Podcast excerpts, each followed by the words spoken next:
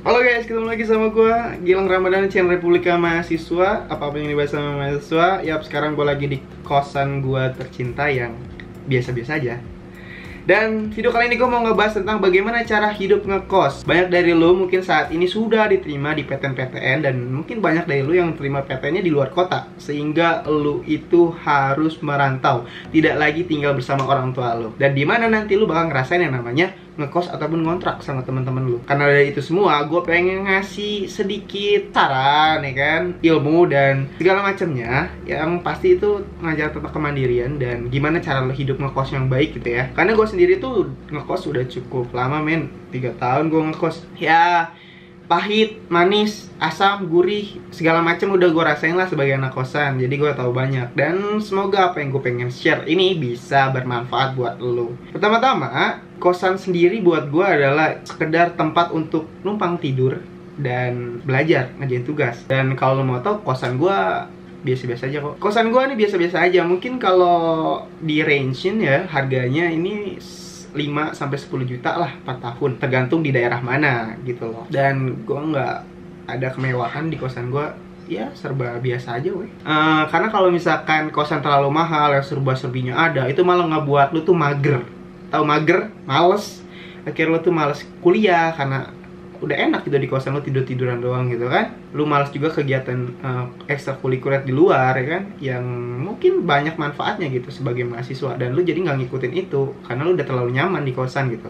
Serba ada eh gue sendiri kalau misalkan dikasih anggaran uang yang banyak gue tidak akan memilih kosan yang mahal. Lebih baik kosan gue yang biasa-biasa aja gitu. Dan sisa uangnya bisa buat gue yang lain. Yang penting kosan tuh aman nyaman. Sesuaikan sama lu tapi saran gue gak usah lah yang mahal-mahal gitu lah. Kecuali emang orang tua lu kayaknya melintir gitu ya. Nggak masalah kayak gitu sih. Oke tips yang pertama buat lu semua yang bakal ngekos nanti ya. Uh, carilah teman sebanyak-banyaknya. Karena apa gue ngomong kayak gitu? Karena di tanah perantauan tuh lu sendiri gitu. Apalagi kayak gue gitu anak SMK yang gue nggak punya alumni yang bisa tembus PTN di Bandung dan gue nggak punya siapa-siapa. Saudara nggak ada apa nggak ada. Alhasil gue mencari teman sebanyak-banyaknya supaya ketika gue nanti sakit ataupun apa-apa teman-teman gue ini nih yang baik-baik ini yang bisa menerima gue ketika gue sakit senang sedih segala macam dia ngebantuin gue orang yang pertama menolong gue karena nggak mungkin orang tua lu men. Orang tua lu kan di kampung halaman sana.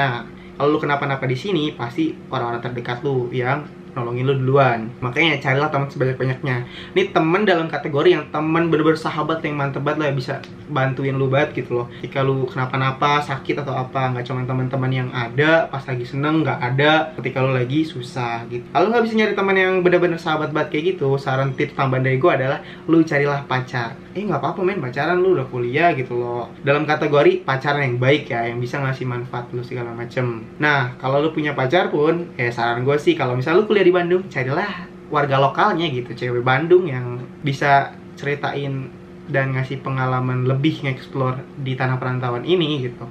Tuh cewek Bandung kan gelis-gelis nih oke gitu. Dalam kasus ini pacar lu nanti bisa nolong ketika lu lagi sakit suruh minta beliin ini beliin obat segala macam. Nah itu benar-benar bermanfaat banget gitu. Bukan dalam artian pacaran yang kayak gimana gimana nggak jelas itu ya. Tuh jangan mikir kayak gitu loh um, berikutnya tips yang kedua itu tentang finansial men. Kayak ini udah pokok lah. Banyak dari lu semua kalau misalkan nanti ngekos itu lu bakalan dikasih uang bulanan ya. Mungkin ada yang bulanan ada yang semingguan ada yang dua mingguan ya. Pokoknya segala macem lah. Ya kita ambil contoh yang bulanan aja. Biasanya anak-anak uh, rantau ini dikasih uang buat biaya hidupnya di tanah perantauan di kosan itu setiap awal bulan. Ketika orang tua lu gajian lu dikirimin uang juga untuk biaya hidup lu. Nah uang yang lu dapat itu lu harus bisa memanajemennya dengan baik. Kalau gue sendiri membagi uang kiriman dari orang tua gue untuk biaya hidup gue itu menjadi empat bagian. Empat bagian.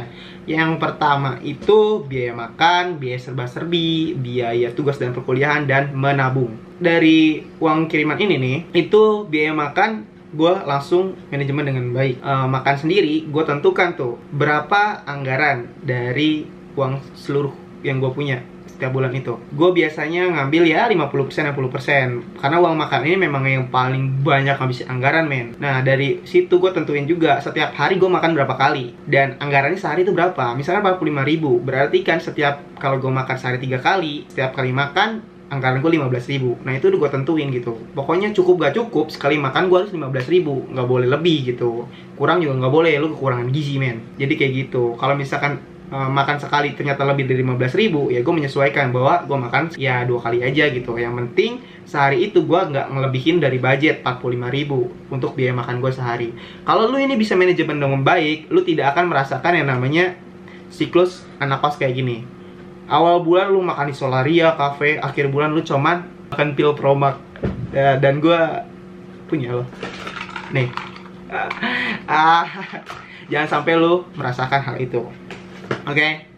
Berikutnya adalah serba-serbi. Nah, serba-serbi ini anggarannya sebenarnya fleksibel disesuaikan dengan biaya makan tadi. Karena biaya serba-serbi ini kan ada perlengkapan, peralatan, kebutuhan, kos lu dan persediaan makanan. Kalau lu beli persediaan makanan banyak, biaya makan lu otomatis itu kurangin kan. Nah, ini disesuaikan pokoknya uh, jumlahnya. Ya pokoknya makan dan uang serba-serbi ini jangan sampai lebih dari 80% dari semua uang yang lu punya dalam sebulan itu. Berikutnya tugas dan perkuliahan. Untuk tugas dan perkuliahan ini anggarannya nggak terlalu gede sih men. Ya paling 10% 5% lah gitu loh. Tahu gue juga lu ngeprint ngeprint segala macam nggak sampai lah keluar ratusan ribu gitu kan. Paling ya lu ngeluarin anggaran untuk tugas bulan ini paling uh, yang banyaknya itu di awal semester ketika dosen tuh nyuruh lu untuk beli buku ini, beli buku itu, segala macem. Nah, saran dari gue adalah buat buku, ya lu janganlah beli di Gramedia yang ternama, bener-bener buku asli dan cetakannya yang gokil itu, dan itu pasti bakal mahal banget. Tahu gue udah jarang banget mahasiswa yang model kayak gitu. Mahasiswa-mahasiswa tanah perantauan, setahu gue adalah mereka nggak beli buku di Gramedia, nggak beli buku baru. Mereka beli buku bekas di toko buku bekas, dan itu bukan buku asli, butuh fotokopian, dan itu hematnya parah pisan men. Dari yang buku asli yang kalau beli Gramedia itu 500 ribu, eh buku kuliah emang mahal cek. Lu di toko buku bekas yang itu lu bisa dapat dengan harga 80 ribu dan sampai 100 ribu doang.